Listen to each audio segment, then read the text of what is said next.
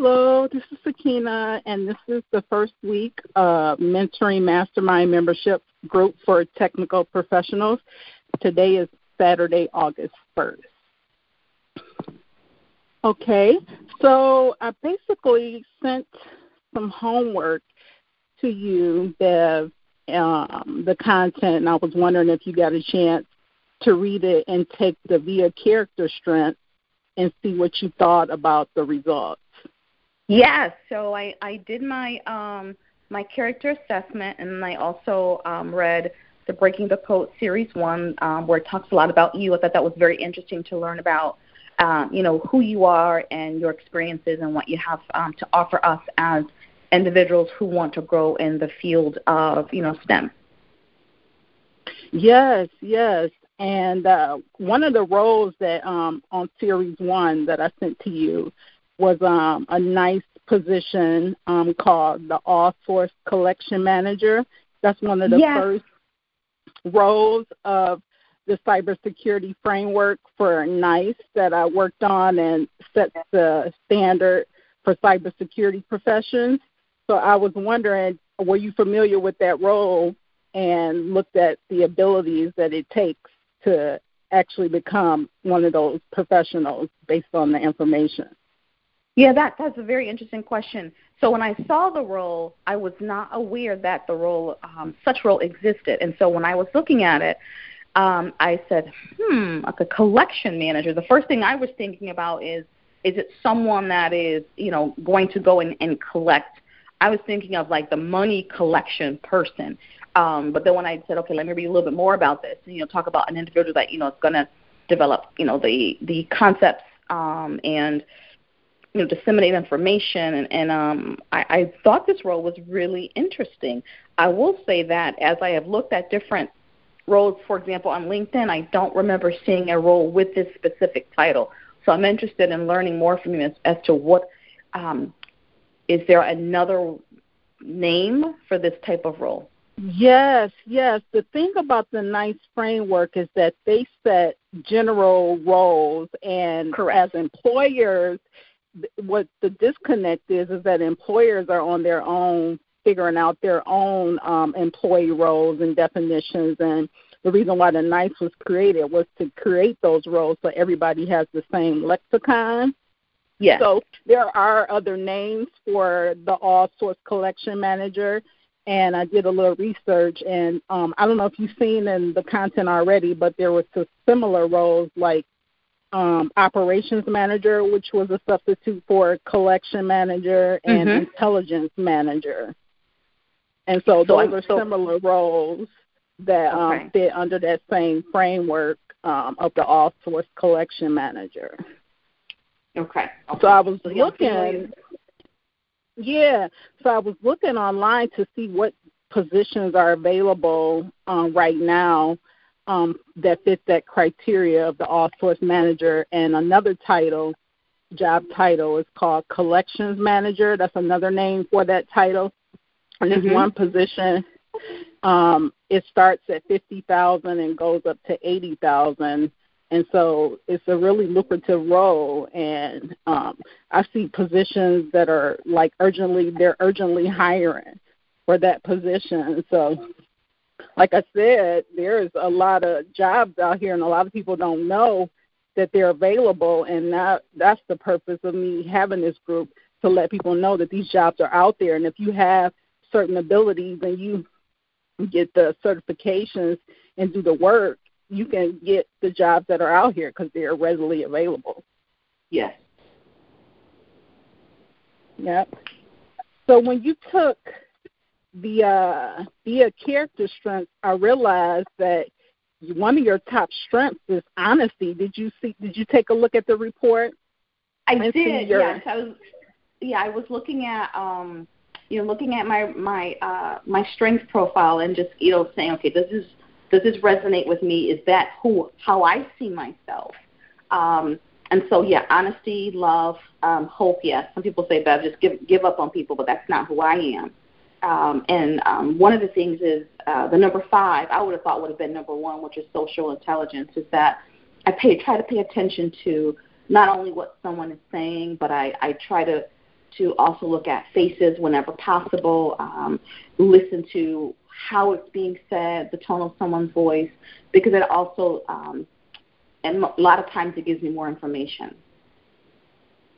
Yeah, and hope is um, what I found with the VIA character strengths. That hope is one of the most important character strengths to have because if you don't have hope, then you you feel like hopeless, like there is no reason to just move on. You know what I'm saying? So you yeah. having that in your top strengths and what the top five are your top signature strengths, which are who you are, which you nat- your natural abilities. So they're true to who you are. And I don't know if you um, were familiar with this um, assessment, but it's the core of who you are. So when you took this test and analyzed your responses, and these were um, the top strengths, which are your signature strengths. So it's pretty good. And I love that your top one is honesty because that is hard to come by these days.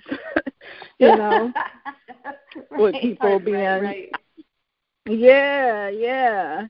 So what I was wondering, um, I have a couple um, to build on these strengths. Um, I have a couple questions in regards to um, something that you can ask yourself to build on those character strengths. Like for instance, with honesty, one of the questions that you can ask to kind of strengthen that um, character strength is, in what situations do you find you need to you need to use your honesty and avoid the full truth. Like, how do you find the balance of not hurting someone's feelings, but you know, point balancing your truth and your honesty with, you know, the conversation or the need of the person? Like, do you find yourself having to hold yourself back from being too honest in certain situations?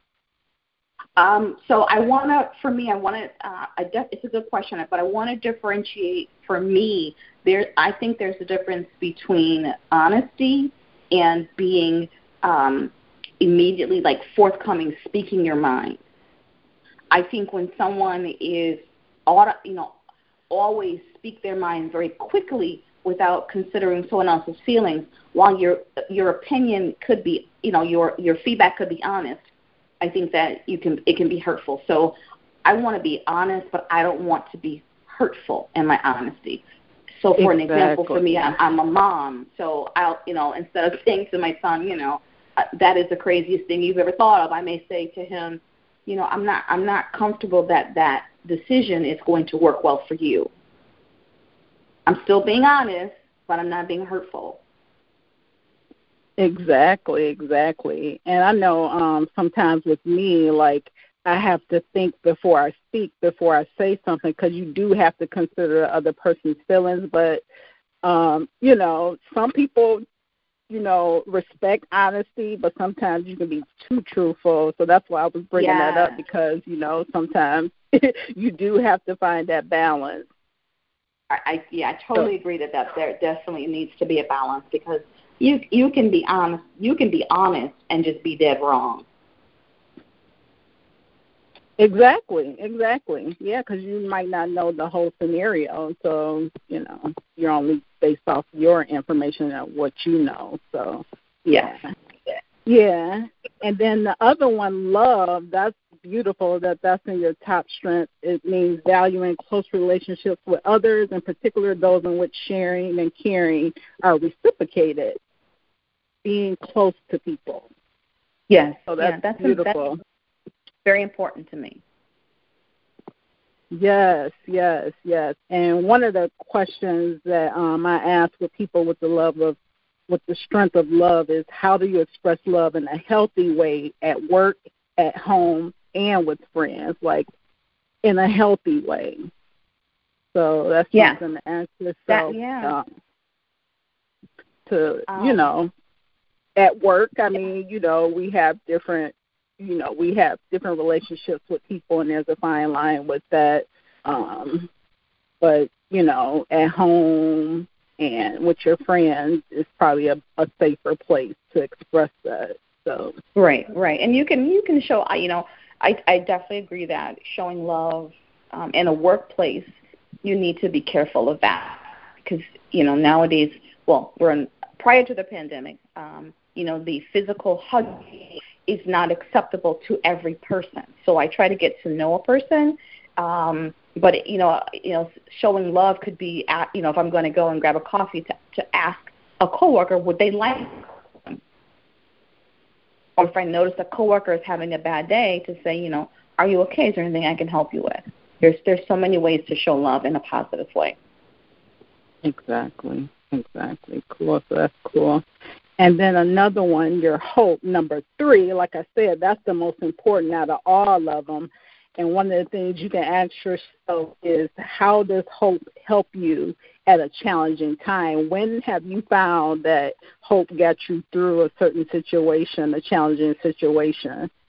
Have you um, can you remember a time where you use your hope to get through a, a, a challenging time?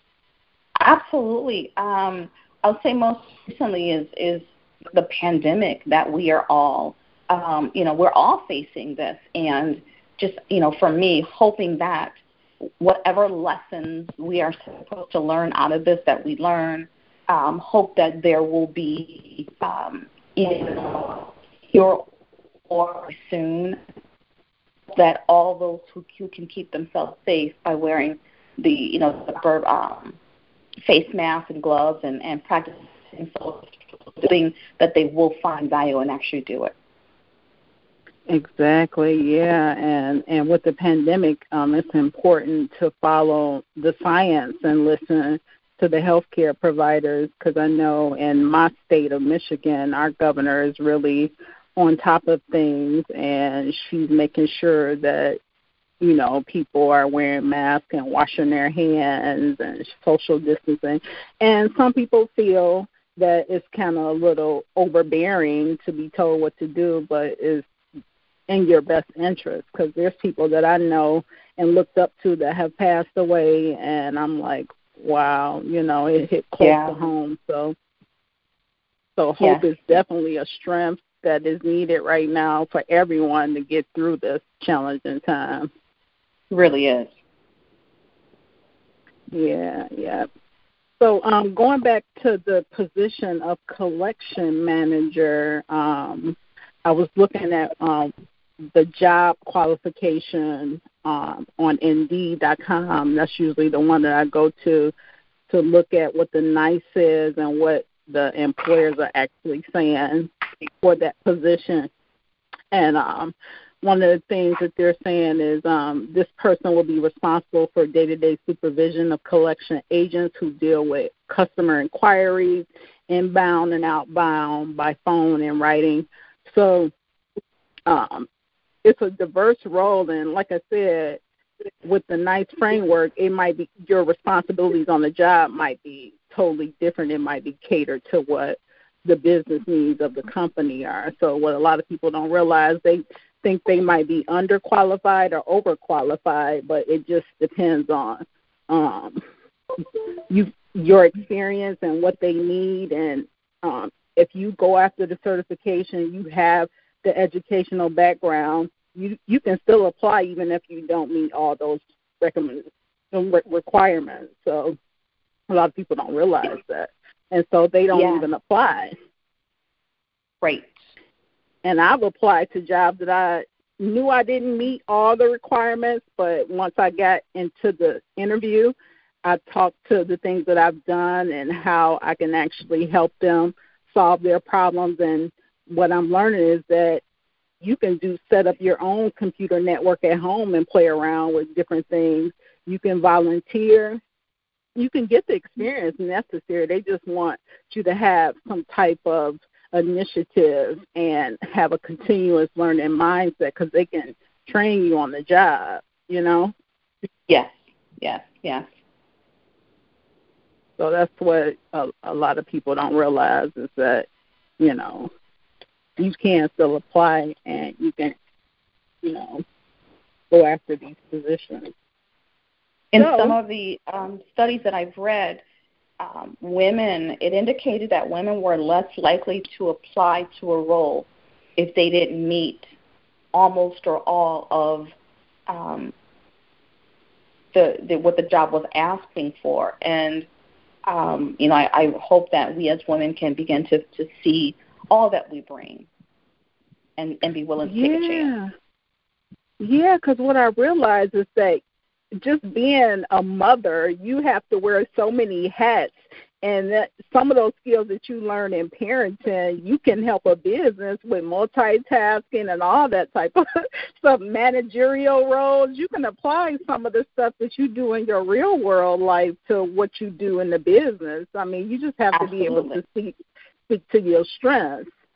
So, uh, yeah, and so knowing and now that you know your VIA character strengths, those are even things that you can talk about in an interview because those are vital character strengths that people don't realize they they need a person that has honesty. They need a person that has hope. They need those yes. strengths too, not necessarily what the job requires, but those character strengths to get through those challenging projects. So what do you think now after you've taken the assessment and you've seen all 24? How do you think you can apply that knowing this new information? So for me, um, I there were there were um, signature strengths that the, the, five that were identified as my top ones. So I was definitely 100% in agreement with those. And then looking at um, the section second section, which is um, my middle strengths um, my love for my love for learning and my spirituality those are very important to me.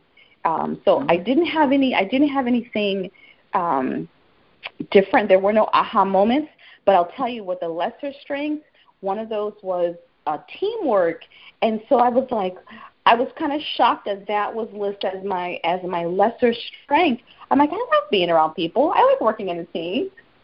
Ah okay okay yeah, and um these strengths are not set in stone. They change based on your life experience. So it's it's just just one point in time that you're taking it and the way that you answer the questions at the present yes. time is how it bases it and they they can change. You can you can take it a year from now and they'll probably fluctuate a little bit based on yeah. your experience.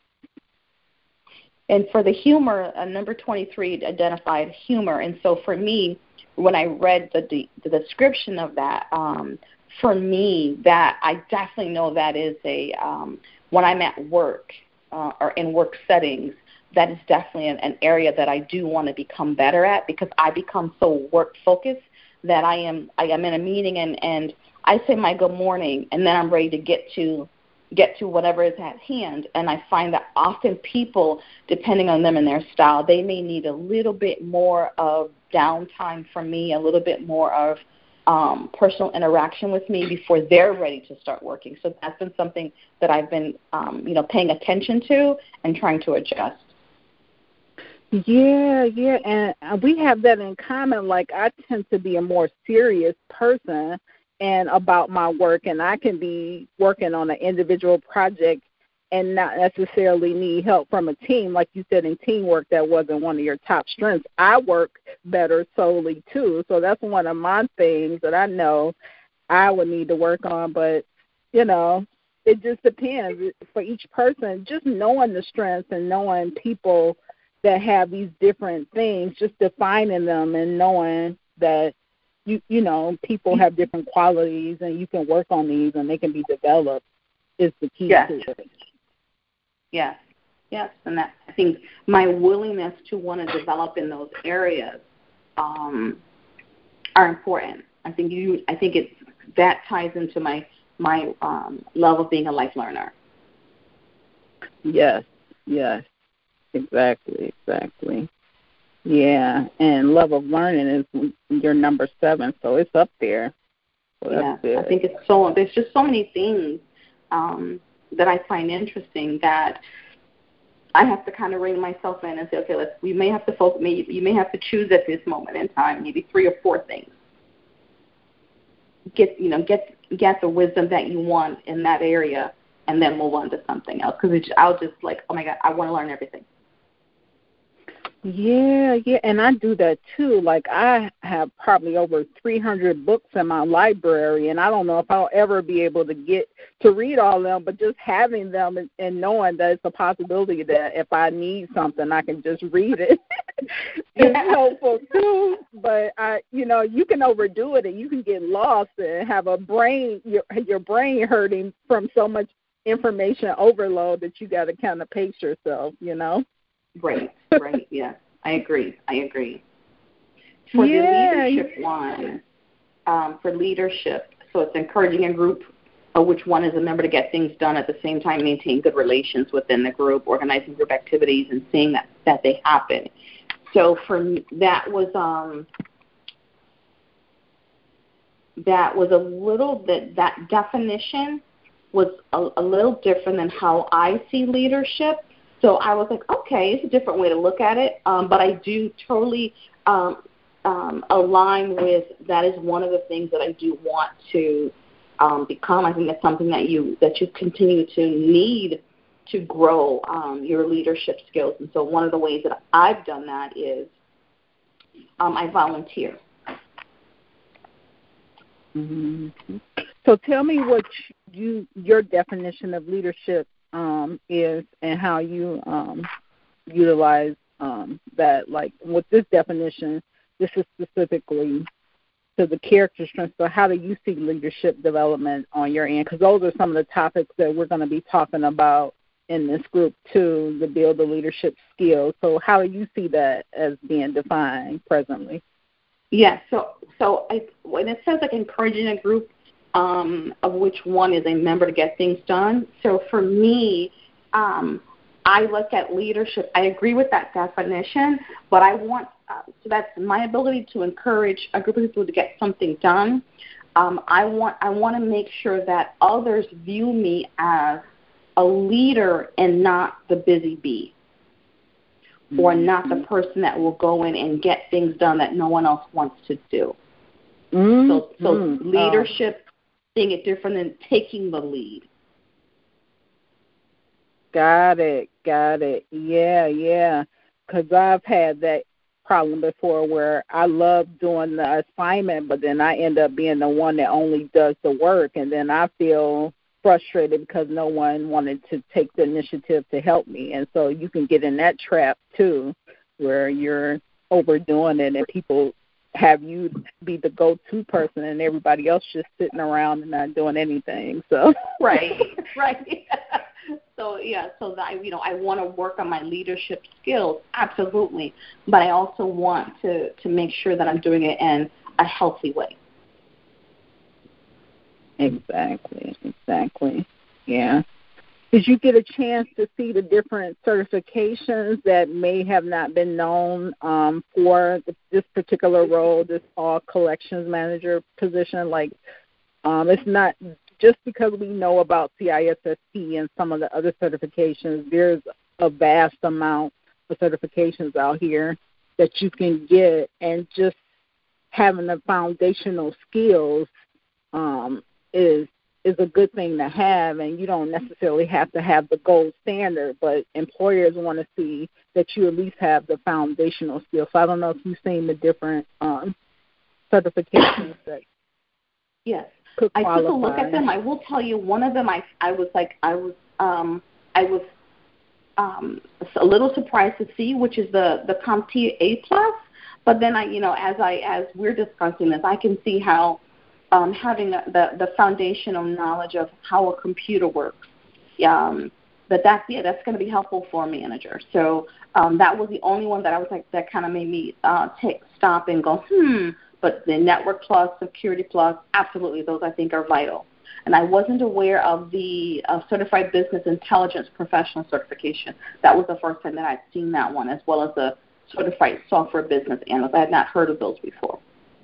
Yeah, yeah, yeah. Because um, um, the one certified business intelligence professional is unique because um, there's a lot of intelligence gathering in this collection manager position that the foundational skills of collection will probably be taught in that and I'll help you in in that particular role. So it's good to look at these certifications and see what the curriculum is and see how it aligns with the role that you're going after or applying for.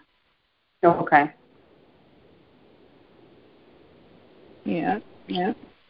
So, what type of questions do you have for me that um, that some of your needs that you have right now? What are you um, struggling with? Um, are you in the cybersecurity field now, or are you pursuing it, or what's your goal? Yeah, so I, I'm I'm in the cybersecurity field via uh, higher education. So one of the needs that I have is um, I want to continue to be able to encourage um, my fellow women who are uh, my my uh, my audience base um, or student base, I should say, is um, most often they're going to be um, women that are age 36 and above. They're oftentimes career changers. They're not the typical um, 18 to 24 year old, you know, first starting out, um, you know, college, but women who are managing, going to college, managing their family, and and also oftentimes managing um, a full time job. So I want to be support for them. I want to be encouragement for them. I want to be an example for them. That's beautiful. It's beautiful, and I see that in you too, with you volunteering for the organization that I found you a part of. Yes. So yeah. That's amazing. Yeah, and that's one of the yeah, yeah. And um that's one of the reasons why I do what I do because I struggled at the very beginning and I almost gave up because people that they didn't look like me. I there weren't any other black women in my classes. Um, there was one other black male, and we stuck together because we were the only ones out of the sea of people that were going after computer information systems and cybersecurity back then.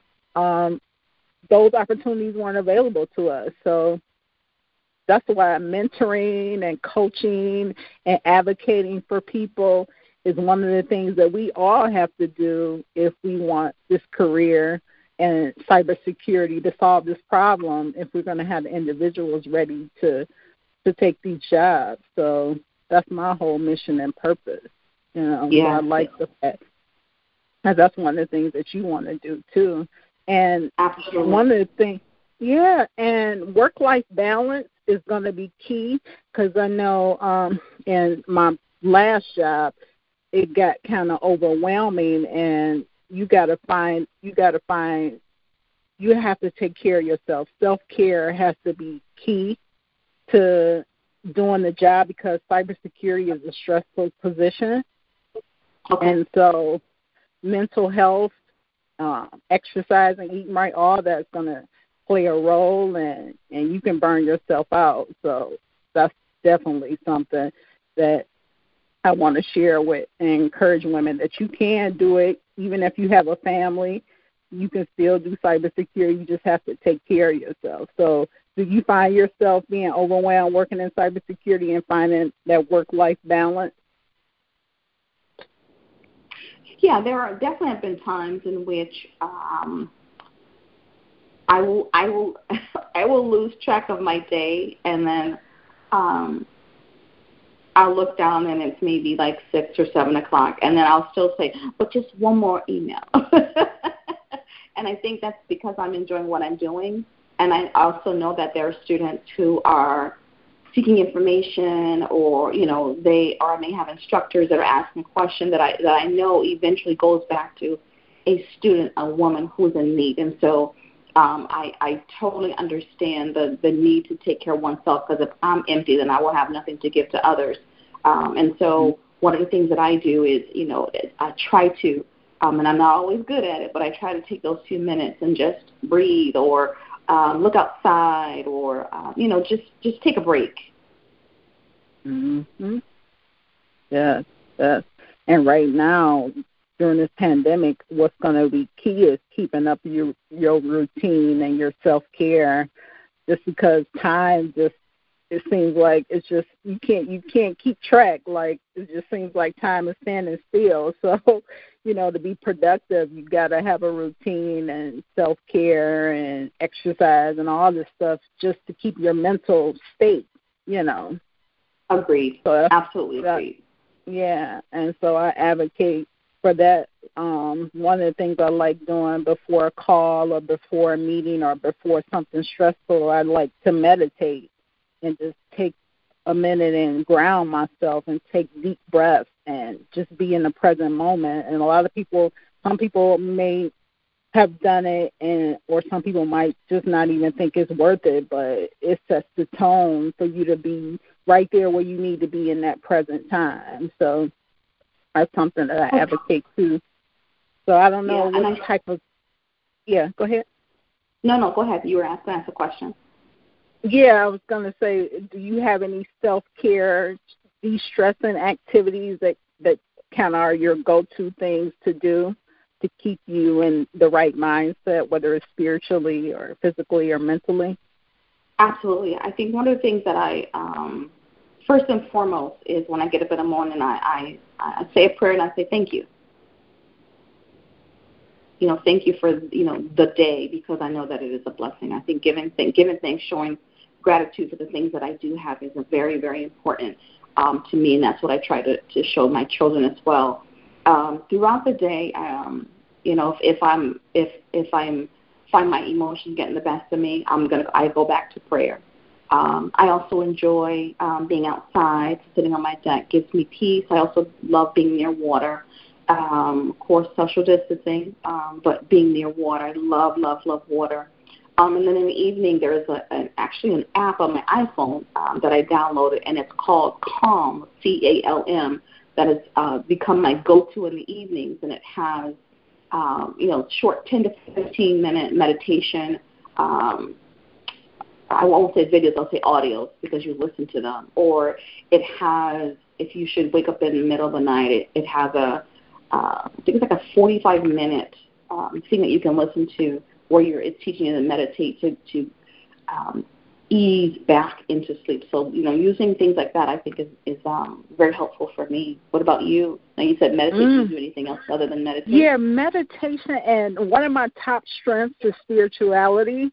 So like I read a daily devotional first thing when I get up in the morning. I'm reading um right now this book by Joyce Myers, um, The Confident Woman and yes. it has a lot of daily devotionals which backed by scripture and prayer and for some reason like i i bought the book in 2018 and consistently every day i read and i read it several times like that day i read it and then the next day i stay on that page and make sure it gets into me as much as possible, like I absorb it.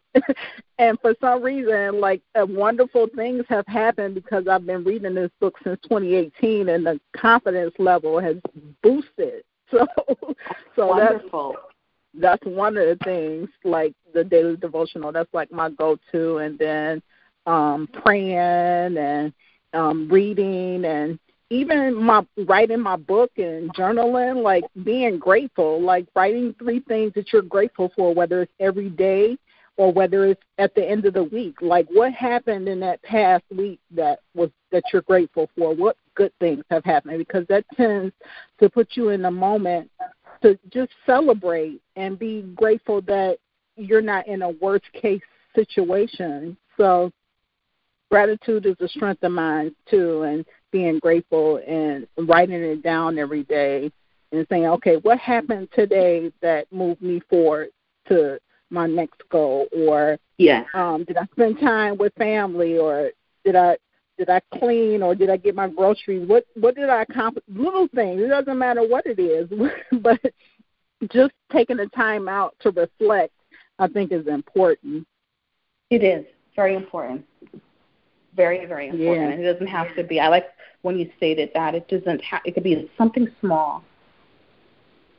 Something small um, to show gratitude. I think is very important. Yeah, yeah, because it um it puts you in a positive mindset. Like where all the negativity is going on. Like I'm a type of person that likes to watch the news, but it gets kind of negative at some point, and you can overdo it. And so like I have to take a break from that and just like shut it down because the crime and everything that's going on, it, you can get absorbed in that, and it can affect your mood. So limiting the news coverage is something that is part of my self care too. Even though I love learning and knowing what's going on, you can be overwhelmed in that too, and it can affect your emotions. So it really can. It really can. I've also had to do that as well. I want to stay informed, as you you know, as you indicated, about what's going on around me. Um, but oftentimes, all that I see and hear are negative things. Yeah, yeah, and that affects your mood. That affects how you treat other people. It puts you in a funk. Excuse my language, but yes. it does.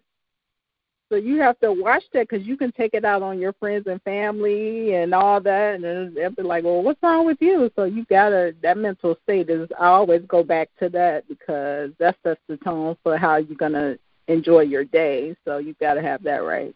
So I limit it. I get the news, but I kind of cut it off after a certain point because I want to know what's going on. So yeah, it's a fine line with that. It really is. I wanted to, you know, so I'm like, okay, Beth, did you find out what the, you know, there's certain, um, I've also been able to find other ways to get what I need to know. Like, for example, I don't need to turn on the news to find out the weather. I can, there's a weather app. So, you know, it's being able to know when I've gotten what I need and let go of the rest. Exactly, exactly, exactly. So, um, I I don't know if you told me if you've um if you went after college degrees or is that something you want to advance in um the number of degrees that you have but how are you with like um the education the college degree? Do you believe that you need to have like a four year degree or a phd or how do you feel about that with the, the requirements that employers are asking for? While i um i while those while, while the requirements of employers vary, and they often they oftentimes um, change with where the world is at a certain point. I still mm-hmm. foundationally believe that um, having a minimum of a four-year degree is important. I think it's such an accomplishment. Um, I love to see people go even further, but having um, a minimum of four-year degree so for me I, personally, I, go ahead. I'm sorry. I agree with that because um, a lot of people like there's I'm hearing things now that they're saying that getting a college degree is a waste of time and I don't think I would have been in the positions that I've had in the past if I didn't go after at least a four year degree. And I've advanced and got more and I want to do more, but I think um if you want to have a sustainable career, you at least need to invest in yourself and get that four year degree. So I'm totally an advocate for that too. So I was just wondering yeah. what you thought about that. Yeah, you are because I don't know if you're hearing that because the cost is going up, people are reconsidering whether they should even do it. You know. Yes, yes, and that's why I say that. Yeah, I started off by by indicating that whether or not um, employers value that four year um, degree often depends on where we are within our economy, what's going on in our world. Um, and so it also depends on what specific areas that you are trying to get into. Like, for example, um, I, I don't foresee ever in my lifetime that you can be a doctor without those degrees. Right. As an you know as an extreme an extreme example. However, for a different type role that you're looking to get into, maybe a four year degree won't be needed, but I'm hoping that it will be desired by that person. Exactly. And that's the difference. Like the desire of the person, I think it should be one of those professional development goals that you desire to go after, whether it's required or not, because it just puts you in a better place. So. It does. It does. It does. For me, um, for me, I, I did I did the non-traditional route. I did not go to immediately go to college right after um, high school. Um, I didn't do that, but I still continued to um, educate myself, and so I recently finished my second master's degree. Um, and I would, at a point, I'm like, "Am I done?" But I still don't have that feeling of um, that I'm done or or that I have arrived. I still feel there's more to know. Um, so I do, you know, I do have that dream um, that candle was lit, that dream is lit, that plant, that seed has been planted, that I do have the desire to someday have the PhD. That is so beautiful. Like, what did you find it like a stressful time to go after those degrees? Like, what was your college experience after going back as an older adult? Because I did the same thing when I started in the '90s. I got my associate's degree when I was like 21, and then I took a break, and then I went back in 2008 and went through 2014, and it was a different experience when I was like in my early 20s. So how was Definitely. your experience? With, was it like a stressful, like getting used to everything, or how was your experience? It was. Um, I also did. I did a community college first and got my associate's degree, and then I got a bachelor's. Then I got a master's. Then I got another master's. Um, but at the time that I completed um, any of my degrees, I was already a mom.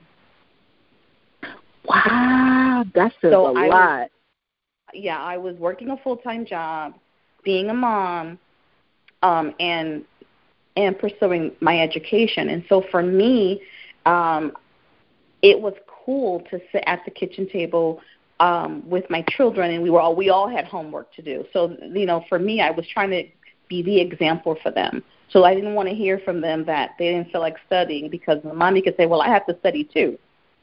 um, and I wanted to show them that it was possible. Um, but it, yeah, there are some days where it was very difficult because you had to make that sacrifice with your time, and you had to oftentimes choose: do I want to hang out with friends or family, or do I want to get my assignment done or study for a test?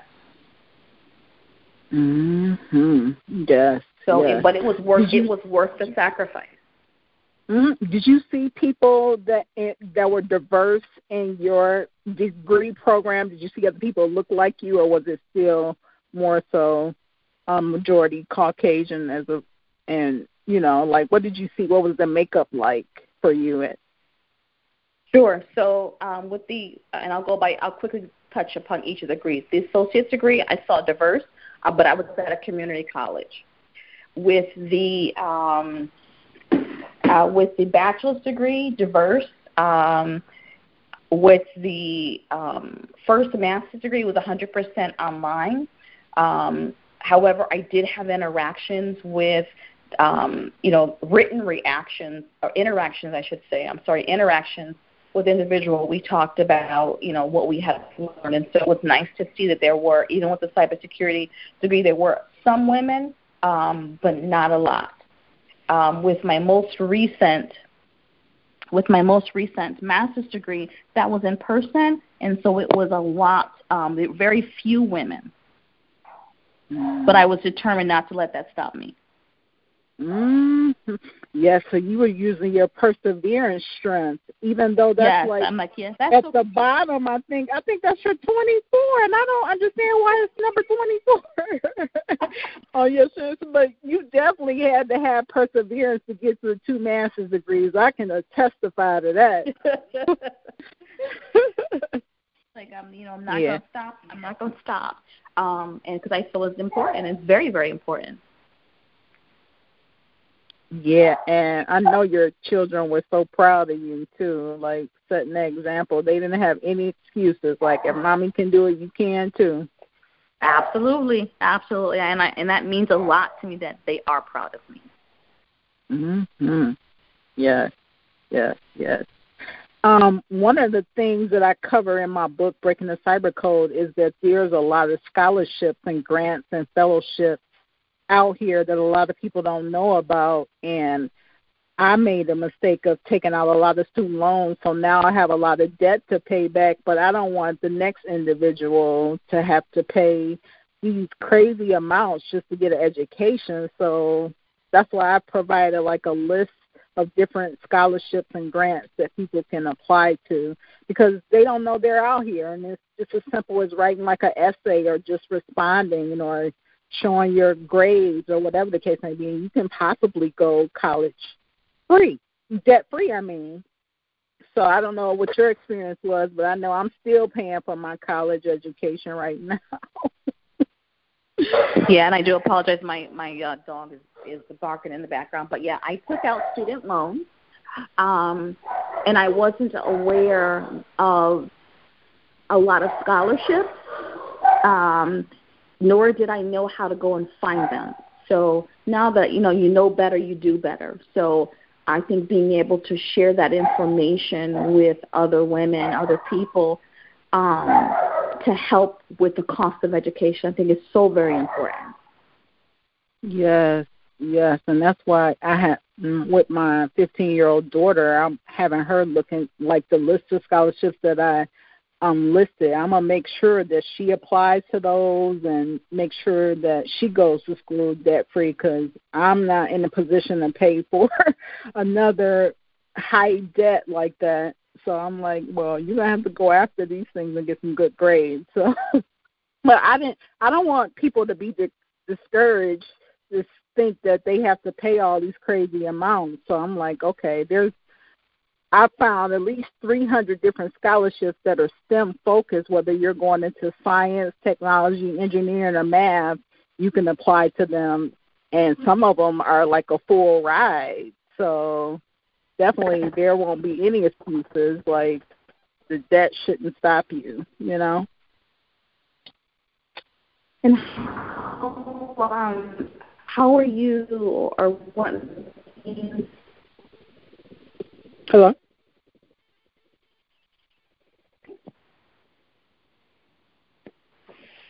Sakina, can you hear me? I can hear you now.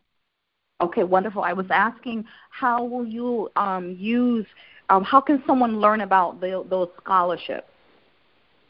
Um, when they purchase the book, the, the when they purchase the book, the list is all in there. I don't know if you've seen when I sent you over the first um, series. Um, there's um like if you're whatever state that you're in, there's a governor's talent investment agency workforce development team that offers like scholarships um, for people that want to um, go to school debt free. And that was one of the ways that I did get some help back in the early 2000s. Um, my governor had this, um, I forget the name of the program, but um, it covered two years of my college degree, and I just had to submit my grades and um, meet with a coach every semester, and they pay like ten thousand dollars worth of my schooling.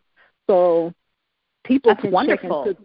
Yeah, you. I think it was called No Worker Left Behind or something like that. It was a unique thing because it was back when we had the recession, the first depression. I mean, back in the um 2007, 2008, and it was just bad out here. So they were trying to figure out all kind of programs to get people employed. And I'm the type of person that looks at the news and looks and researches and stuff. And I applied, and it was just it was really good because it held me accountable when I had to turn in my grades.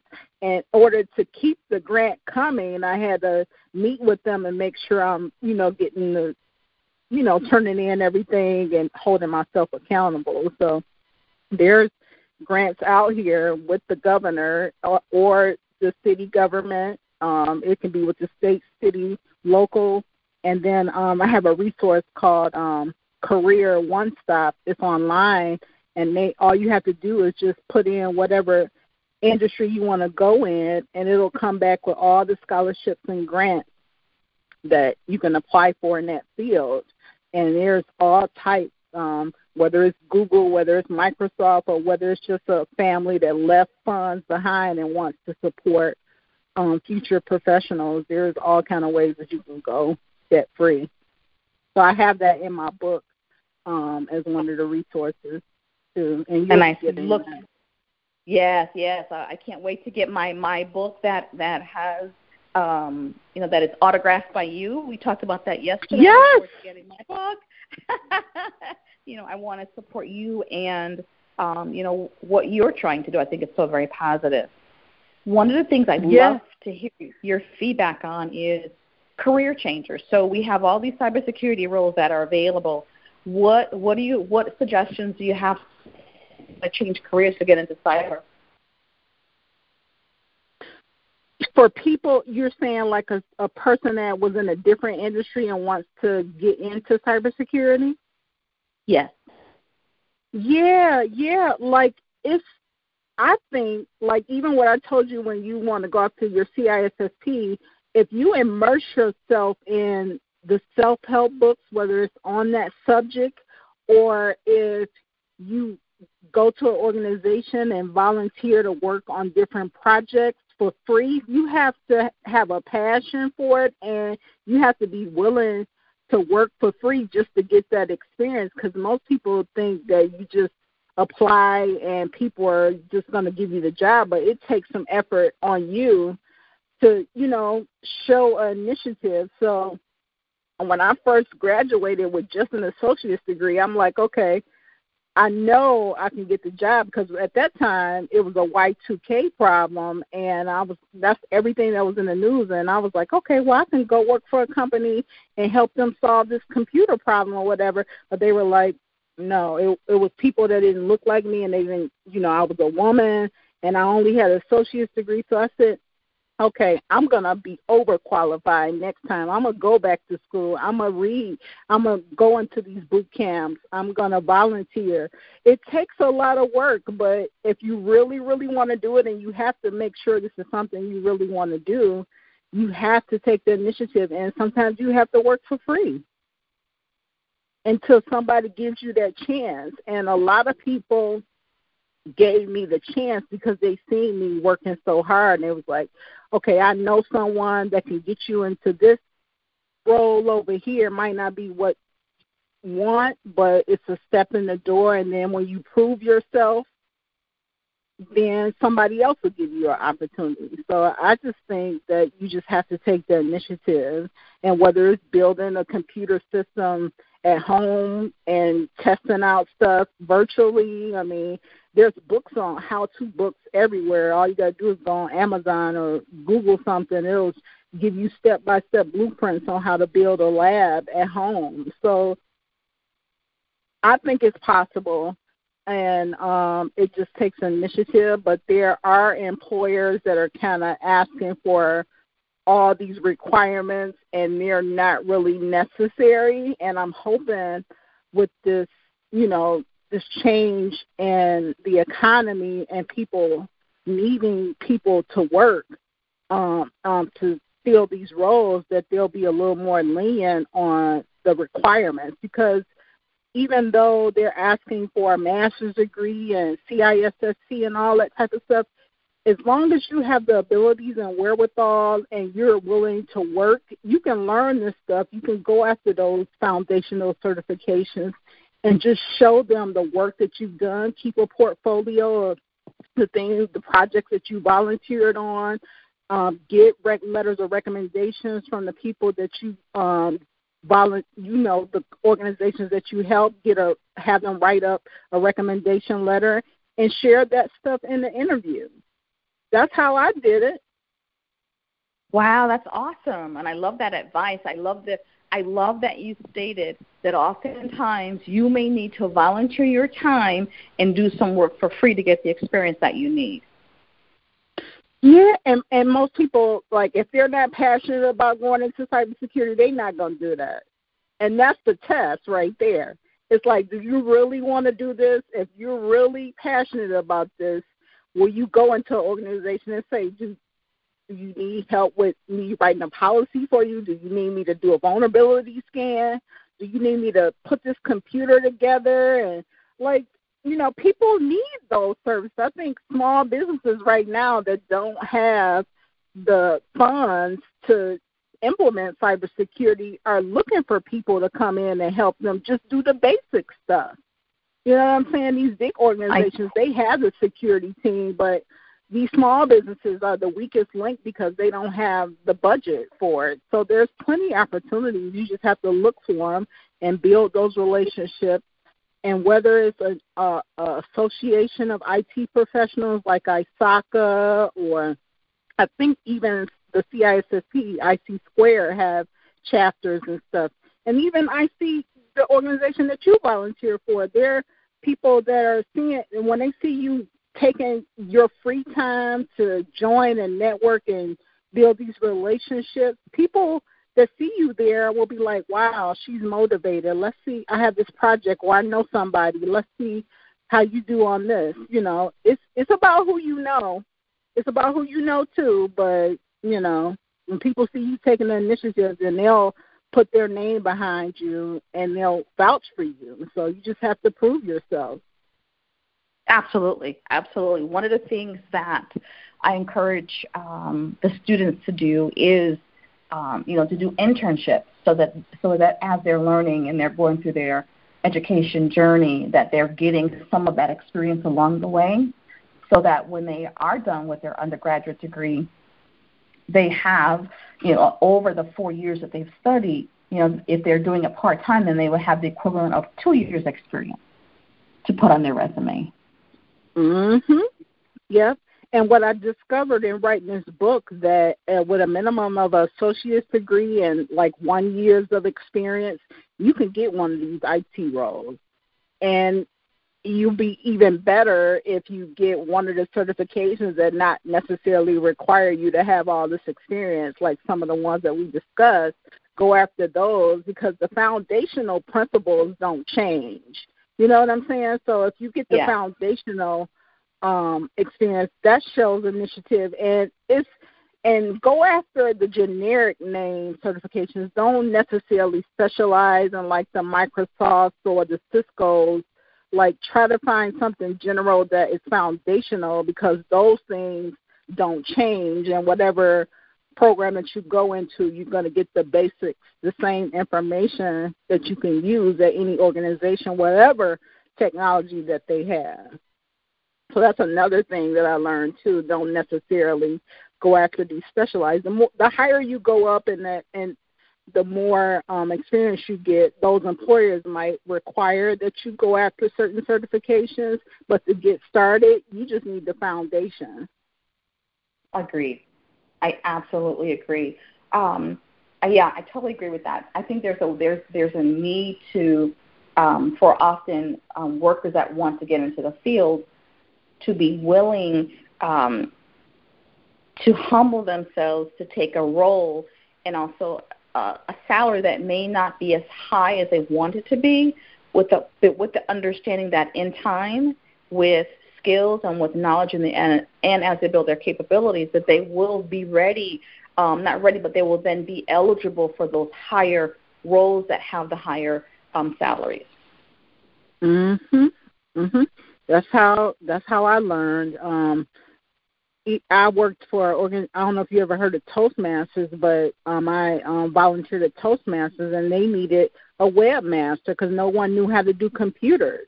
And I put that on my resume, and people were like, "Yes, that's experience. You know, whether it, it was is. paid or not, you got the experience. You can put that on your resume. Any of these volunteer jobs, that's experience, whether it's paid or not." And that looks different to an employer because they're like, "Wow, you know, she's willing to take the initiative. You know, whether it's paid or not." Take those roles, learn what you can learn, and put it on your resume. Agreed. That's how you get started. It, so you're gonna have to have a passion and a love for it, and you're gonna have to do some things for free. And people don't want to hear that, but that's what it takes. Yes, yes, yes. And I think that you know what um, the the role that I'm doing as as I am volunteering, I am having an absolute blast. I'm getting the opportunity to meet so many wonderful people. That's how you and I got connected. Um, and so I'm really grateful for that. And you know, so this is my pitch out to everyone that um, consider volunteering, consider giving back to others. Exactly, exactly. Alrighty then. So I before we end, I wanted to know was there any takeaways or anything that um, you needed from me um, to move forward? Um, we're going to continue this, and I'm going to offer um, the content of the different 52 roles in the NICE framework and discuss um, jobs that are out there for them, the salaries, the, the grants, the scholarships, what certifications you can go after, what opportunities are out there. So that's what the purpose of this group is, is for tech professionals that are looking for a way to break into cybersecurity. The roles are out here, and um, grants and everything is out here. So, you know, that's what this group is for to make you aware of that if you you're considering a role in cybersecurity. So, any takeaways or anything that you need from me or anything you wanted to ask before we end this session? No, this has been a wonderful conversation. I appreciate being able to um, to engage in this conversation with you. I've learned so so very much, and I look to forward conversations and more presentations, and definitely re- reading your book. Yay! Cool. All right. Well, I'm going to end this recording, and thank you very much. You're welcome.